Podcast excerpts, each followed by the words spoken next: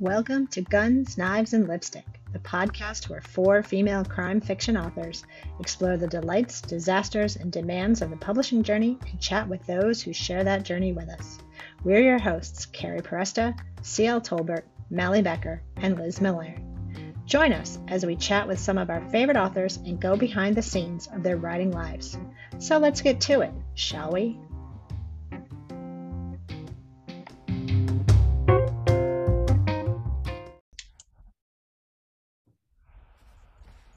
Welcome, everybody, to this episode of Guns, Knives, and Lipstick. Our guest today is Katherine Fast. Um, Katherine is an award winning author of over 25 short and flash fiction stories. She was a former contributing editor and compositor for six anthologies of New England crime stories. The Drinking Gourd is her debut novel. In her prior corporate career, she worked with, MI, with an MIT spin off consulting companies and with an international training firm and as a professional handwriting analyst. She and her husband live in Massachusetts. Welcome, Kat. Welcome. So glad you could join us today, Kat. Nice to meet you. Hi, Kat. Hi there. Kat. I totally butchered that bio reading. The, my cold reading is just bad. so, now to start off, then, um, easy one. How would you describe this book and its themes in a couple of sentences, like your elevator pitch? Ah, What's the elevator pitch? I have my elevator pitch right here. Okay, after serving 10 years in prison for dealing cocaine, a crime she swears she didn't commit, Casey Cavendish returns to the small college town of Oberlin, Ohio, determined to clear her name, finish her interrupted college degree, and build a new life. Her arrival coincides with an upsurge in drugs on campus. When her erstwhile friend, best friend, Jules, who married Casey's old love while she was in prison, is found dead from an overdose of cocaine and alcohol in the cellar of the Drinking Gourd, an antebellum inn, Bellum Inn on the outskirts of town, Casey graduates from pariah to the prime suspect for, suspect for murder. She must discover who betrayed her before she's railroaded for a second time, and this time for murder.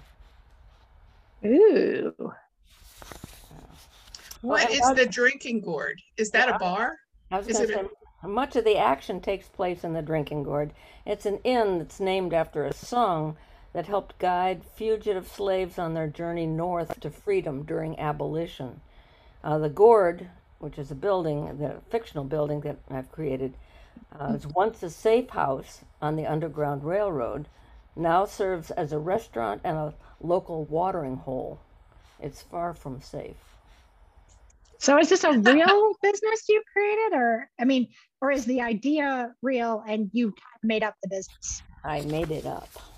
Ah, So where is the setting? What state is it in?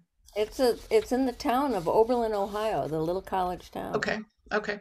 I have to congratulate you on your world building as well. It's, I've, I've haven't been able to read the entire book, but I read the first four chapters and was just uh, hooked. And you're just wonderful at world building, and I just love the characters as well. Oh, Very you. enjoyable.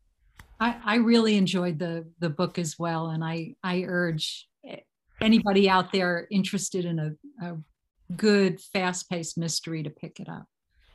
But but Kat, um, you had told us that you grew up uh, and went to Oberlin College, and and here you've set your first novel in Oberlin. Have you have you heard from any old friends or or anyone who knows Oberlin like you do? Oh yes. I don't know if that's good or bad. Oh, but uh, I, uh, you know, I sent sent the inform- information on to my high school um, friends, many of them who went on to Oberlin, and a couple of them got back to me and said, "Hey, there isn't any David in here," and you know that kind of thing. um, it's it's um, almost scarily autobiographical. I mean, I've done most everything that Casey does except for go to prison. Um, but I thought Good I could. know. I thought I thought I, I thought I could name the town of Oberlin, Ohio, because now I'm like 800 miles away. My second book, uh, which is, you know, you'll hear about more, I'm sure. I've, I've placed in a, Welton, Massachusetts, which clever readers will figure is a combination of Wellesley and Weston. Uh, yeah. And I figured, you know, I can, I'm safe from Oberlin people, but I have to live here in Weston, so. I like it'll setting it'll books be- in college towns. College towns are great places for, for a murder mystery, I think. Yeah, yeah. So uh, before we started the re- recording, you were telling us a, a wonderful story about you go- admitting yourself to Oberlin College. To, Carrie, Carrie might not have heard this. Tell us this story again. Okay. Um, well, I grew up with my grandmother. Uh, my family had broken up and whatever, and um, we didn't have any money. So anytime I wanted to do anything, I had to have a job, and I had an after- afternoon job uh, in the admissions office at Oberlin College, uh, so that I could make money for violin lessons. And uh, so one day when I was a, I guess I was a junior in uh, high school, the director of admissions came out and asked me where I was going to college, and I said, "Can't afford it, Bob." We called each other at, in the '60s. We called each other by their first names, even if they're adults. And uh, he walked away and sort of shook his head, and he came back in about an hour. Hour later, he said, and I, I was writing. I was using this what we called a Flexowriter machine, and I was writing all the uh, admissions letters to these students. And he said, "Write yourself a, letter. Admit yourself to college." I said, "Bob, I can't afford it." Uh, and so he walked away and came back in another hour, and he said, "Give yourself financial aid." okay. But then I was all set. So I gave myself financial aid, admitted myself to college, and then he came back and he said, "But you cannot live at home. You won't get the real college experience. You have to live in a dorm." So, give yourself a board job. Ah, okay, gave myself a board job, and I was all set. Oh my gosh. Yeah. Easiest college admission ever. I Well, love it. Amazing. Don't you love College people that are admission just the slightest bit crooked like that? That they can just, I just, what an advantage working in the admissions office. Oh yeah. Oh, That was just the right guy at the right time. yeah. That's well, so fun. he also knew what my high school record was and stuff. So Mhm. Oh, that's a wonderful that- story. That's hilarious. It's all, it's like all about I hope Oh, nobody comes go. after you after all these years. I think, I think, the, I think the statute of limitations has expired on that one. I, Yeah, I, I think really do. I think we're good. Um, so, so we're talking about the drinking gourd. What inspired you to write this book? Like, what was your your inspiration for this? There were a number of things that um, that I found intriguing. One, we uh, as townies we could go to all kinds of concerts that the college had, um, which is another benefit. You could use their courts, you could use their swimming pool, you could do all kinds of things. But Pete Seeger would come to Oberlin a lot, and he'd uh, sing to the children, and uh, he sang this. He and the Weavers sang this wonderful song, "Follow the Drinking Gourd." It's really a haunting melody. The song, as the story goes, the song was used by fugitive slaves uh, to follow the drinking gourd, and they called the Big Dipper the drinking gourd because the stars in the bowl of the gourd itself pointed to the North Star and freedom. All right, so they could follow this drinking gourd ah, toward north. And uh, Oberlin was also a, uh, a big station on the Underground Railroad, so that was all in my history there. And also, my house had, uh, I lived in an old house, my grandmother's house, and it had great hidey places in the cellar, just great hidey places. And a friend of mine and I formed the Bloody Cat's Eyes Club down there in an old coal bin, and that's in the story. Yeah, The Bloody Cat's Eyes Club. Yeah. it is. Yeah. hmm Nice How visual. old were How old were you when you formed the Bloody Cat's Eyes Club? I think around 10 or 11. 10 or 11. Perfect. Yeah. Um, when what did you learn about the time period or the place or the issues in your book uh, that you described? Um, what what surprised you the most? Well, since it's so autobiographical, I wasn't too surprised. Um, but one thing that I didn't know anything about was cocaine. We had a lot of marijuana and stuff like that in college. I, I grew up, I graduated in the 60s. Um, but I didn't know anything about cocaine. So I had to do some research there. So that's about all that surprised me. So, so when, was it all on the computer or did you go knocking on your local police department door to ask them about it? Cocaine. Oh, uh, how did I do that? I did talk to the Oberlin police. I talked to the, excuse me, Welton police, the Weston police. Um, I think I also wanted to find out how it, how big drops were made, you know, cocaine drops. So I went on the computer for that. Yeah. So when is this set? Is this a contemporary, like set in the now, or is it set? No, it's set in 1974. Oh, okay. So you know, if if I had made it a couple years, if I'd made it 72, it could qualify as historical almost. 50 years, you know. That's right. We, we don't talk about that that rule of thumb because that means next year I'm historical and I don't want to be historical yet. Oh, Yeah. Well, I went to my 50th high school reunion a long time ago. So. but, but there's another great advantage to setting a mystery in the 70s. There were no cell phones. Yes. Yeah, I think that's an advantage. Exactly. However, uh, there are also no computers, so um, not until the 80s uh, did we really get start getting all those wonderful Apple computers. Well, I But just, also a but also a disadvantage because I'm working on the fourth Homefront book right now and I desperately need one character to get a message to the other character, but they're both in the field. So how do you do that? Carrier pigeon. Yeah, carrier pigeon might work. I might have to resort to carrier pigeon. I'm not sure. Um, so you have a professional background as a handwriting expert, right? I do. So how did that play into uh, the drinking? Well, um, the protagonist, Casey Cavendish, studied um, when she was in prison. She took correspondence courses, and this is before before you actually meet her uh, in the in this story. But she took correspondence courses, and also took uh, takes a course in the book. She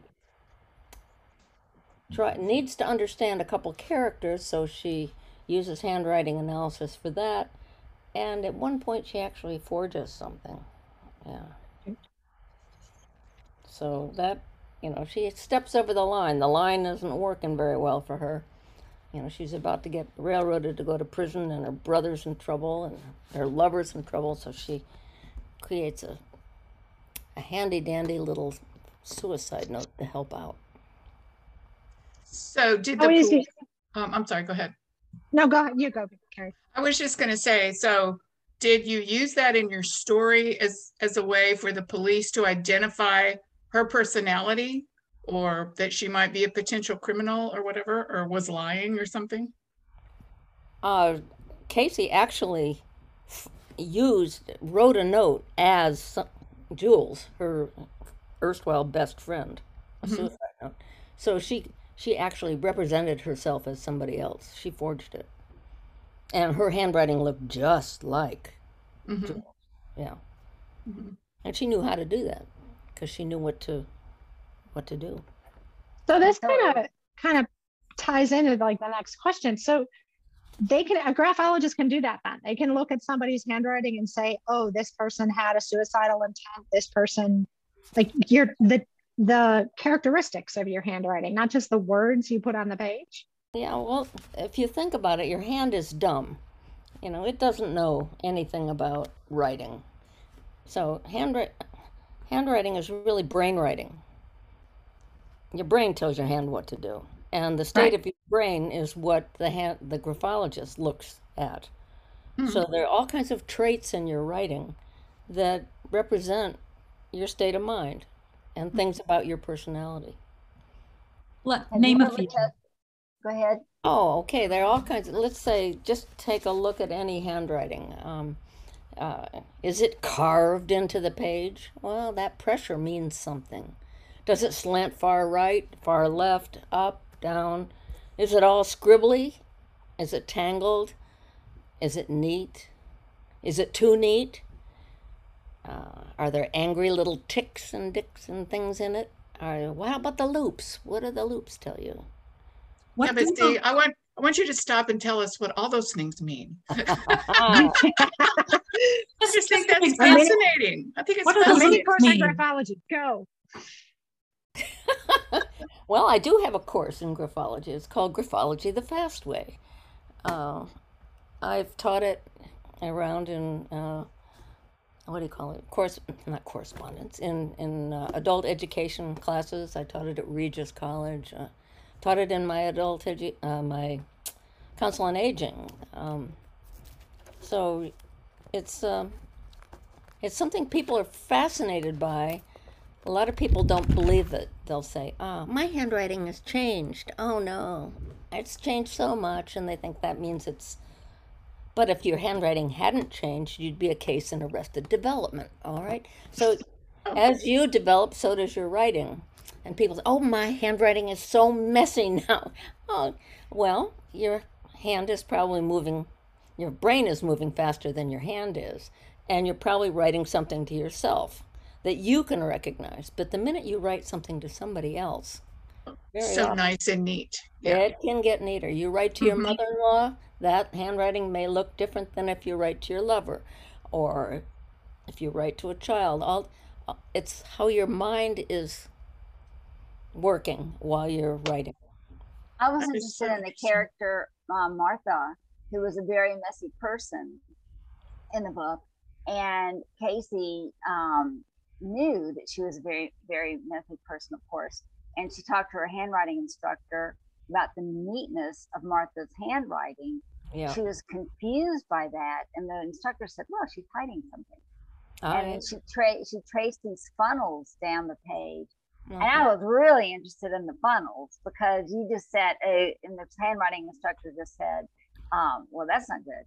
And then so that's just intriguing to me. You know, why are the funnels? What do the funnels reveal? Oh my goodness. And what So- is a funnel? What's a funnel? When you look at a, a piece of a page of writing, sometimes you can see these empty lines that look like chutes and ladders that sort of weave through the writing. And it just means people are stopping and starting. There's resistance. There's something going on. Uh, there's some tension. Uh, very often it means anger. Uh, and uh, by the way, that writing that was too perfect writing that's really really copybook you know like the way you were taught to write.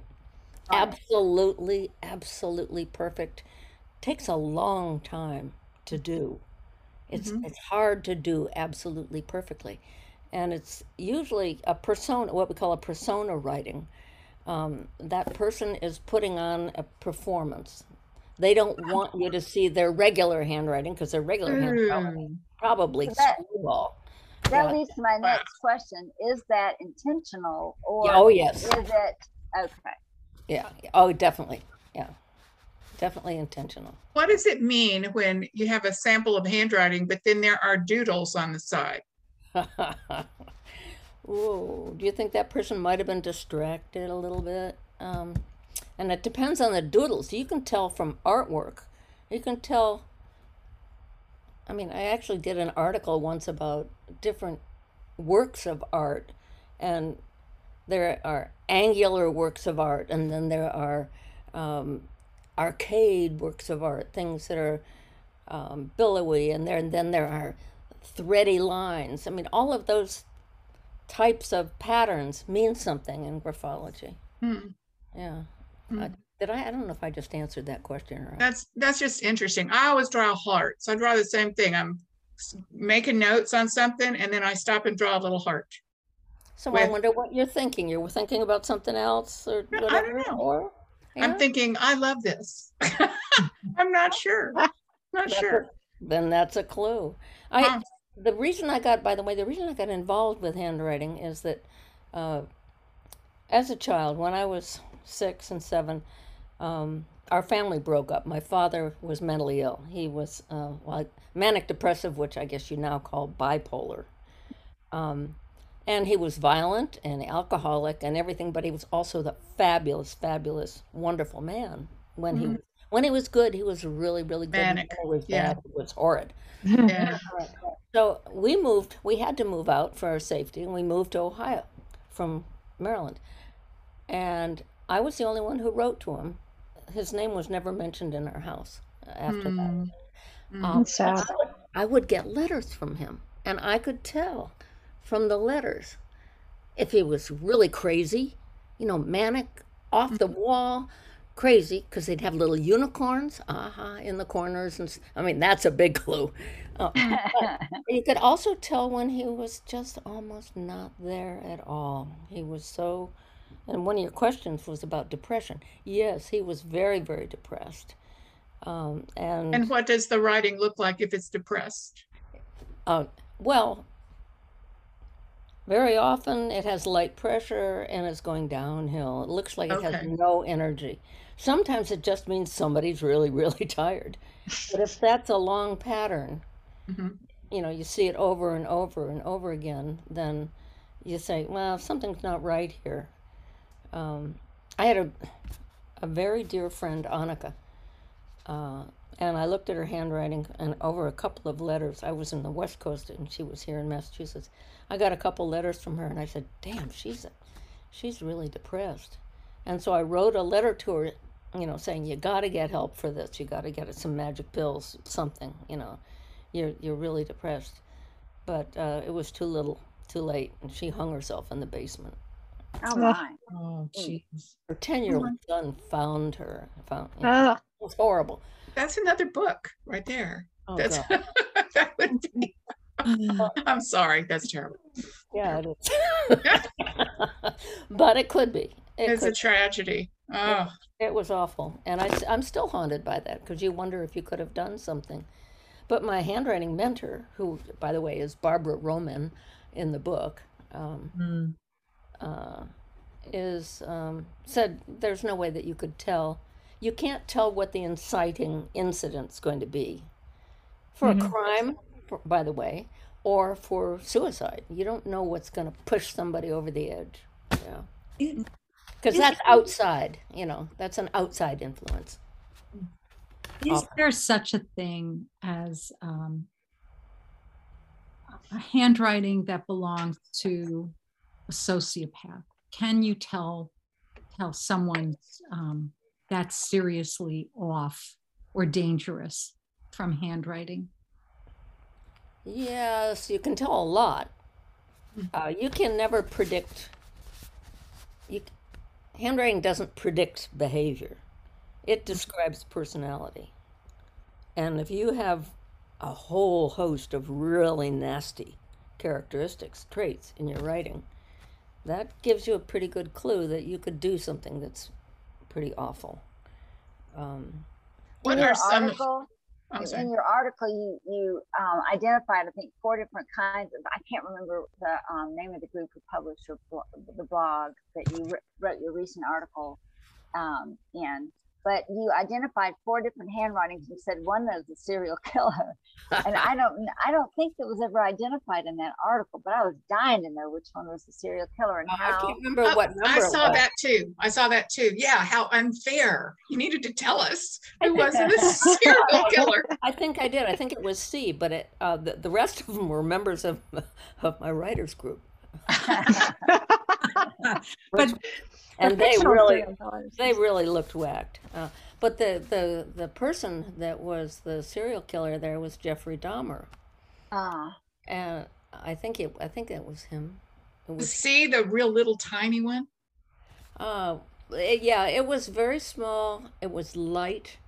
Uh, it showed no empathy whatsoever. Uh, no, no con- it didn't connect with other people. No connecting to the other letters. slow down, slow down.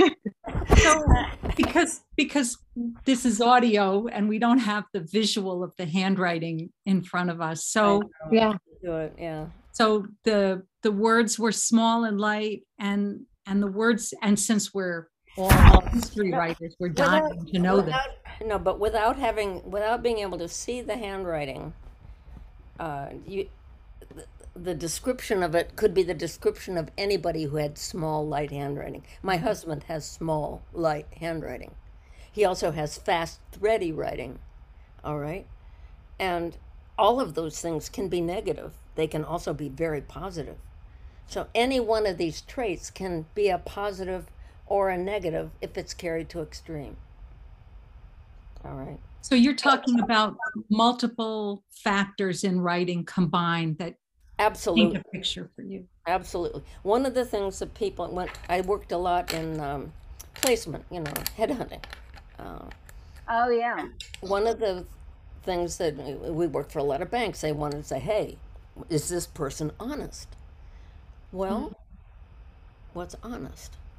Honest can be a whole host of different things, and dishonest can be a whole host of characteristics. And if you don't have a whole pattern of those, you can't say a person is dishonest. Everybody's dishonest to a little bit, and situations will make you dishonest, all right, or trigger a dishonest reaction. Uh, and so if you saw a bunch of these nasty little traits, you would have to say something like, you couldn't call them dishonest. You would say, I sure would look into this person very, very carefully. yeah. And that Wow. would give them a clue that you thought, uh oh, this one, there's something wrong here.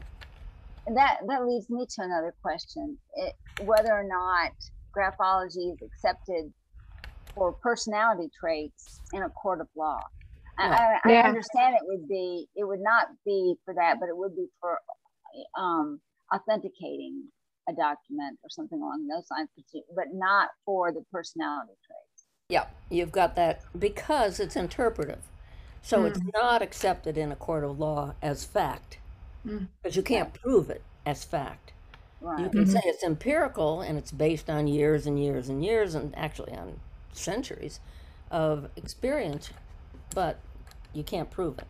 Um, whereas cu- question document examination is all measurement, and that is factual. okay How, how deep is the penetration into the paper? Uh, how exactly what is the angle of the slant and the ratio of this to that to the other thing? but what that carving into the paper means is not acceptable Right. As a personality trait. as a personality trait And As- you can use it to authenticate For authentication, yes. yeah yeah Because I could write just like somebody else, but if I don't have the same kind of pressure, may not be may not be that person at all. Yeah. And this is also interesting. I have bad arthritis in my hands, Oh so yeah. my my handwriting has changed substantially because of, of that. right. And you know, I guess you have to take those kinds of things into account as a person ages, like to authenticate. Right. Yeah. Uh, one of the things you can't you can't tell age except for extreme age. Uh, you can't even really tell sex because there are men with feminine looking writing and w- women with mannish looking writing.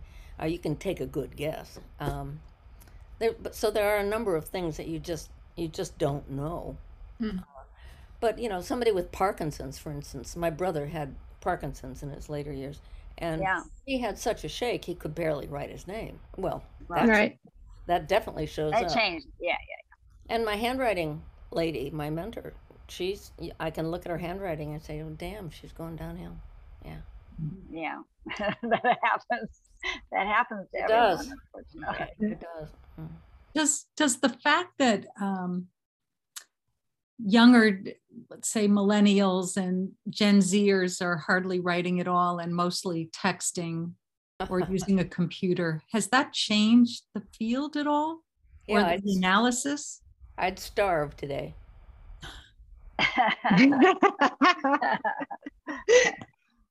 Yeah, um, people still do write, um, and usually in unguarded moments. You know, you write yourself a note, Right, but um, but the and also there's a lot more printing now. You can you can analyze printing, but it's a lot harder. Yeah, because you don't have any look. You have three different zones of writing. You've got the upper loops, and you've got the middle zone letters. You know, A, M, N, that kind of stuff, and then you've got the lower zone where you've got the sex, drugs, and rock and roll. You know, uh, and uh, those are the lower loops. Well, you don't have lower loops in printing, Yeah. Oh, that's true. so uh, It's have- it's you know it's really your- interesting yeah. because Mally mentions the millennials and both my children are Gen Zers, and both my children are Gen Zers. My daughter's 22, my son is 20. They both have such neat handwriting. Huh. Like even my son, you know, it's because I was thinking of like, well, is it too perfect? And it's like, no, my handwriting isn't perfect. Like it isn't textbook neat like they described in a textbook, but his handwriting, people have mistaken his handwriting for like a girl's handwriting because guys don't write that neat neatly. Um, and they're both so conscious conscientious when they write. are they that they- conscientious people?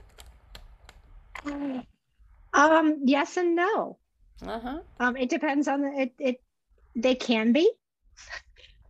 And then they can both be extremely rude and thoughtless. Um, I mean, No. you know, that kind of No, like you talk about The writing that Pardon? you're talking about that looks so conscientious, is that something when they're writing to you? Um, it's actually, yeah, I mean, yes, when it's writing to me, like I'm thinking of when my son was in high school. Like even the the papers he wrote in high school, it was always very clear. When he's writing to other people, his handwriting is very neat and clear. Yeah. Um, I don't think he writes to his friends. Like they probably text a lot. Yeah. Um, but when he is deliberately trying to present himself to someone, you know, if it's, it's someone he cares about, someone he loves, someone he wants to make a good impression in front of, his handwriting is very, very neat. Yeah. And and my daughter maybe even the same, you know, and they want to look good in Mhm. front of people when they're writing something like that. They're very, very neat. And My some- kids, interestingly enough, have their dads very similar handwriting to their dads, and I think they're so much like me, and they're just wonderful and everything. And then they have their dads. handwriting. I'm like, where did that come from? Well, Oh, what's Oh, Kat, I'd love to show you my Wait minute. father's handwriting. That would be that would be hilarious for you to interpret that because nobody can read it. He's a well, what's your dad's handwriting like that they Their dad is well. I don't think they're. I don't see. They didn't grow up with him.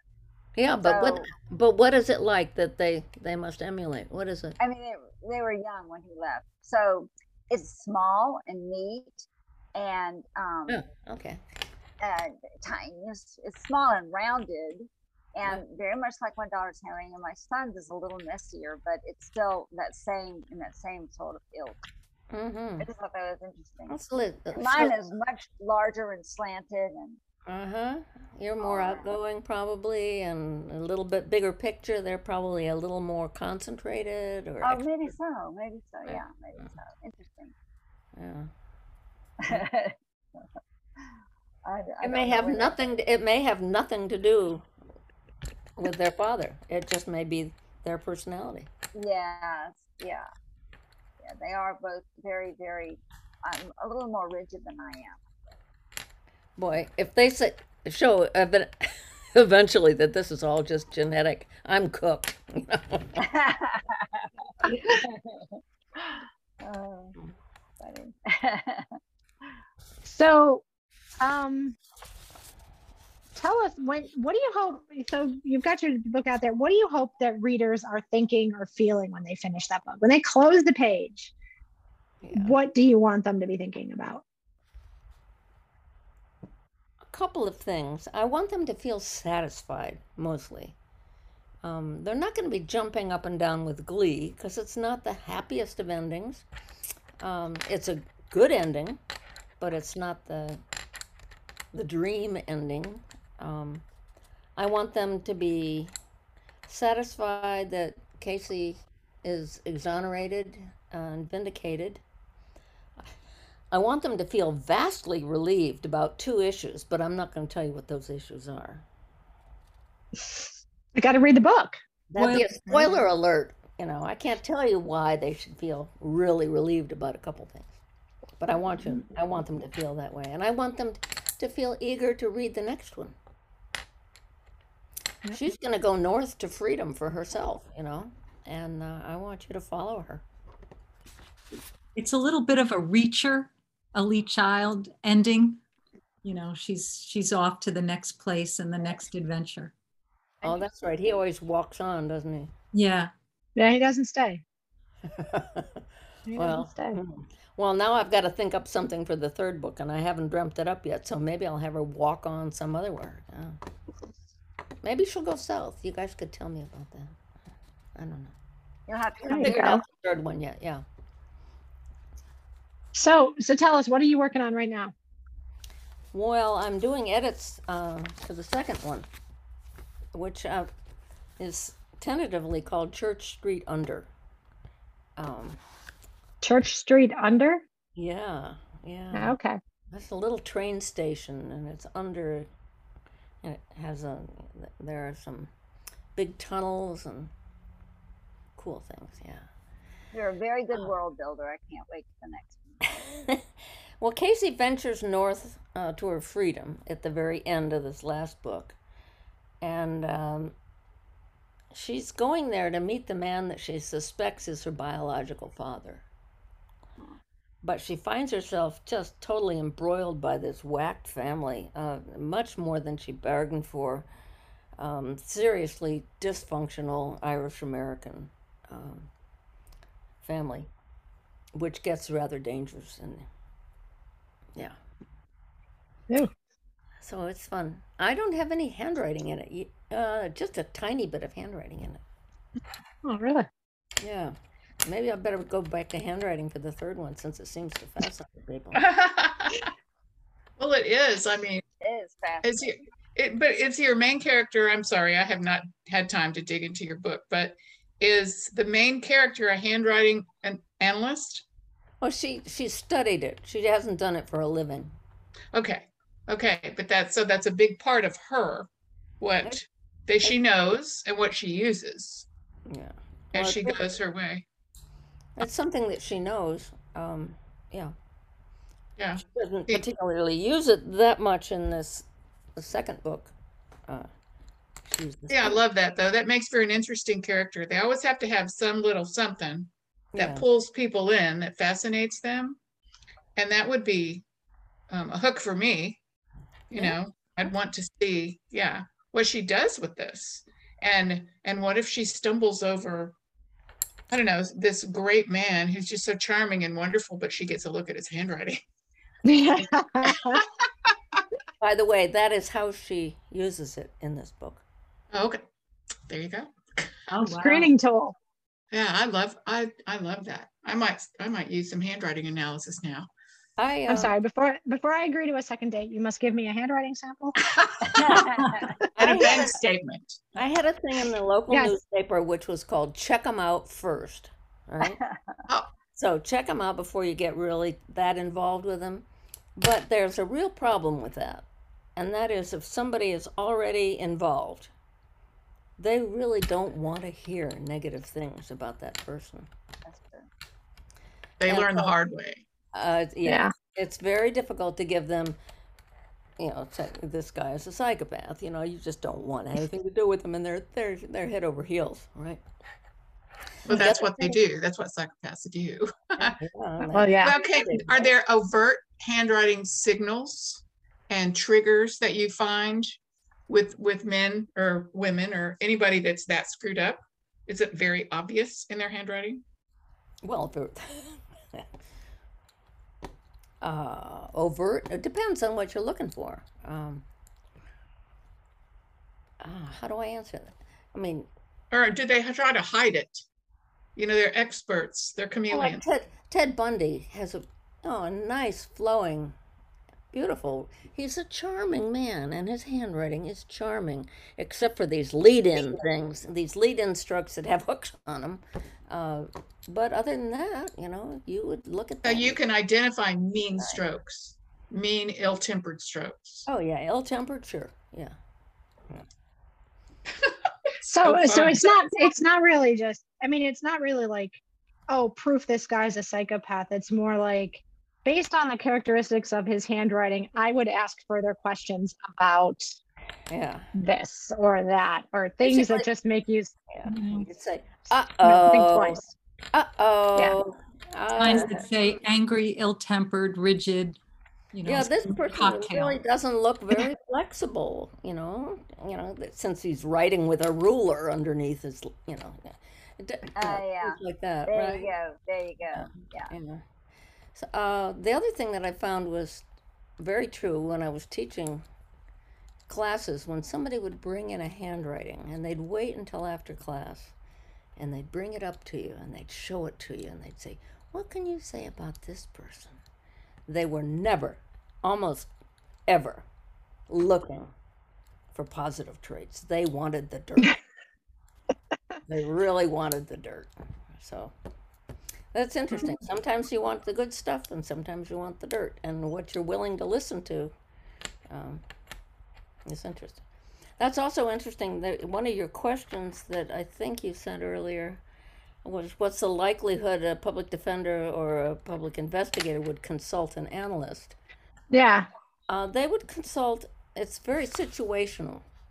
Uh, if you've got a ransom note, mm, you want to know as much as you can about that note. Anything, anything you can tell them is valuable.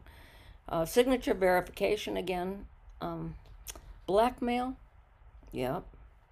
Uh, I've worked on threat letters, um, which is in. That's a very. That was a very interesting case. I don't know if I have time to tell you about that, but. No, no, you've got, we've got I'd some love time. to hear ahead. about the blackmail. Yeah. Well, th- the threat was um, from a high school, and there was uh, written, I think it was in lipstick, on the bathroom, girls' bathroom wall, something about how you, you were going to all die the next day, or so and so was going to die the next day.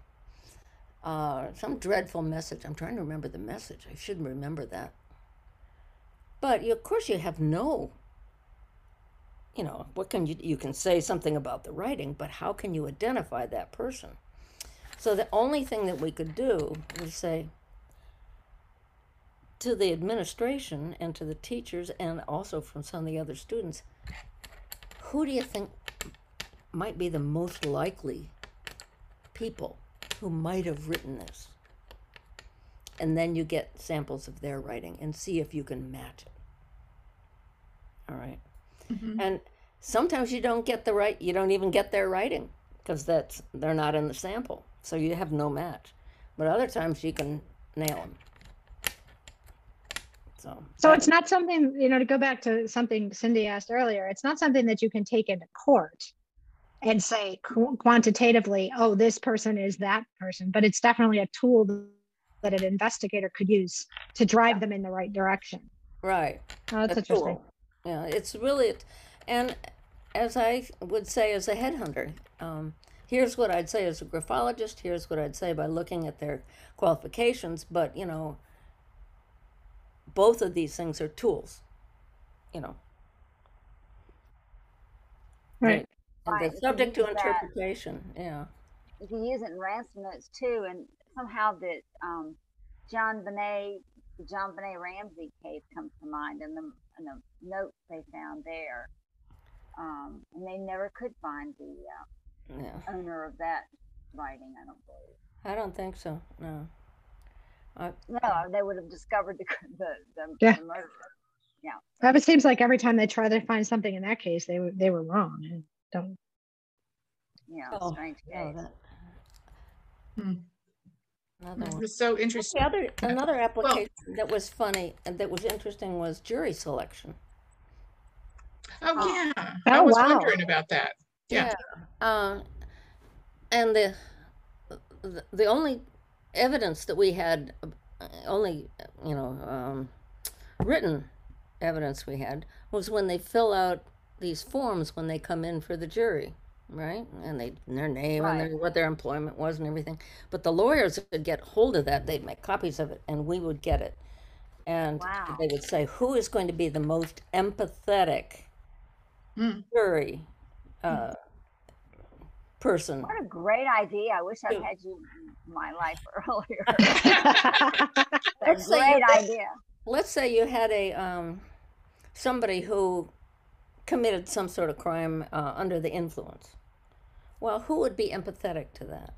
They would understand how you could have a little too much to drink. Well, you'd look for muddiness and signs of addiction and things like that in the juror's handwriting, potential juror's handwriting. You wouldn't look for somebody who is very vertical and playing by the rules and very, um, very strict baseline uh, and signs of inflexibility. You'd want somebody who is very flexible. Yeah, could consider. it. Which would be curly and fluffy. No, not necessarily, but at least it wouldn't be rigid and straight up and down and um, controlled. Yeah, You, you, but it could be. It could be more of a flowing thing. uh-huh, Yeah. uh-huh. When you say curly, usually I think of uh, loops, and anytime I have loops, I've got imagination. Sometimes you can have imagination in places you shouldn't have imagination. Like online late at night. No, Yeah. no, like in the stem of your D's. You're, Oh. you're not. You're trained to have a straight and straight down D stem, Uh-huh. not a loop in it, right? You got a big loop in that, man. Okay, A you're. lot of people put loops. I have a big loop in my D. I'm just. Well, just what's what's the matter with the loop in your D? What's the matter with imagination can be good or it can be bad. So if we have big loops in our D's, our imaginations, our writers' imaginations. Usually, people with that are, are really concerned about their appearance Oh. Huh. and what other people say about their. And if you have a loop in your T stem, you're worried about what people think about your ideas. Huh. I Interesting. mean, I mean that's those. You would have more traits. You don't just do things on one trait. Mm. That, I Okay, mean, so I'm thinking about my handwriting and what you're telling me, and I don't really care what people think about me at all. and I don't care what they think about my ideas. My handwriting is really messy. oh yeah, no. When I want to, when I want to be legible and be appropriate and proper, I print. It's Hmm. kind of a printing yeah, with a little bit of writing to connect the Yeah. letters. called print it- script. Yeah. My Yeah. handwriting is all over the place and it, but you know, interesting uh, from what you've said, I, I'm going to be watching my, thinking about what I'm thinking about when I'm writing this. Yeah, writing. Yeah, now Yeah. you're gonna be self-conscious, and it's gonna, you know. and I- I'm completely changed. I, I, I I, remember when my Y's went from a loop at the end, bottom to a straight line. And I don't, Oh. I, I, I don't know if that's a good or bad, but it doesn't seem good after all we talked about. My writer's autograph, you know, I practiced it over and over so it would be consistent because my writing is rarely consistent, but it's all straight up and down, but it's loopy. It's all straight up and down. And loopy. And um, but then I always put a little heart under it. 'Cause I Oh, like you want More attention. You That's what more that is. attention. Yeah. I don't look at it that way at all. I, I don't. I think you do. I think And I'm my- a loving mine- person. Oh, Mine maybe that's it. Maybe that maybe you're sending the, the love out to some other people. But very often when people have little hearts instead of dots for their eyes, they want more attention. Yeah, that's a, well. I put it underneath everything, Well, like a like a signature. As a, one of the other things that people will say, okay, um, analyze my writing, and they'll they'll give me their signature, and I'll say, no, no, no, no, no, no, no, no, no. Give me a paragraph of your writing. mm, A paragraph will tell me who you are, right. but your signature signature is who you want to be because you've practiced that. That's Uh, I so had a- interesting. a kid that I helped raise, and his he went. it tells you how good I was at, at it. He went to prison for a year. Okay, I'm sorry. That must have been Well, very. that was for marijuana, for Christ's sake. You know, can you believe it? They send people no. for that. But anyway, um, his writing from prison, he, he had these little, you know, it was little careful writing and stuff. And then his signature was this bang, bang, bang, bang, bang, bang, bang, angular, large, um, William, bang, you know, and that's who he wanted to be. aggressive. His writing, his paragraphs, was what, who he was. Oh, Yeah, and see that, you know what? That's my son too. Because his Oh. name is, you know, he'll write these beautifully formed paragraphs, but then his signature is just a whole bunch of jagged, you know, M and it's all jaggedy. That's called signature incongruity. Yeah. Hmm. But that's not necessarily bad. I mean, maybe that's a, you know, maybe he's got some ambition there about some things that, you know, who knows? Have to see Yeah. the rest of it. And by the way, So, you know, uh, get a good sample of writing, it has to be a clear piece of paper, unlined, and you get them to uh, write, you know, uh, the quick brown, red fox jumps over the lazy brown dog. And you know why you have him write that, because he uses every letter in the it's alphabet. good, all the letters. For those of you who used to take typing tests. Oh, I did. I was yeah, a champ. me too. Um, where can brown people, fox jumps over the lake. where can people find your, um, handwriting courses? Do you offer that online or on your website or? No, no, no, no, no. I'm, Okay. I'm, I'm writing and painting now. My my other love is watercolor. Yeah, Okay. yeah. So, but to buy your book, your book is available everywhere, I'm sure. Yeah, I hope so. Yeah. Um, Yeah, wait, so, so I want to get into our one last question. And then hopefully this is a, a quick one. What alcoholic beverage pairs best with your book? What do you Red think? wine. Red wine. Any particular, any kind of red wine or just a Oh, particular? a nice smooth Cabernet. Yeah, okay. Yeah, I think that goes with every book, actually. So do Nice, smooth Cabernet. You know, if I have hard liquor or something like that, you know, I won't last. So I like to just sort of sip along with it. Yeah, yeah, I can't do hard So- liquor either. So where can people find you? Oh, they can find Um, me online at catfast.com, right? And they can find me on Amazon or Barnes and Noble. Um, I'm on Facebook. Haven't done anything with it yet because I'm still a luddite, but Luddite. But your books can be ordered anywhere at any bookstore I hope Because- so. Yeah. because a lot of people, you're with Level Best, right? Or Yeah. not? Mhm. You are. Okay, well, they are then. They are. So people don't know sometimes that Amazon and Barnes and Noble aren't the only options. Any local bookstore can order your book.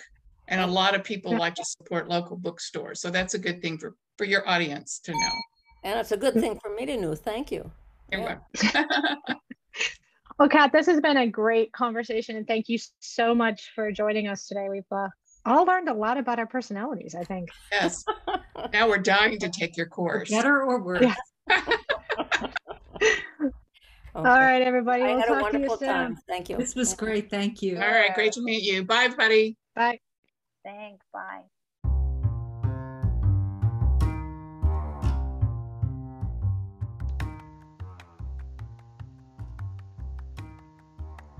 Thanks for listening to this episode of Guns, Knives, and Lipstick. Like what you heard? Subscribe to us wherever you're listening and never miss an episode. And before you go, would you do us a favor? Leave us a rating or review, please. Just like with books, ratings and reviews help other listeners find us and spreads the word. Until we meet next month with a new guest, stay safe, stay well, and above all, ladies, don't forget your lipstick.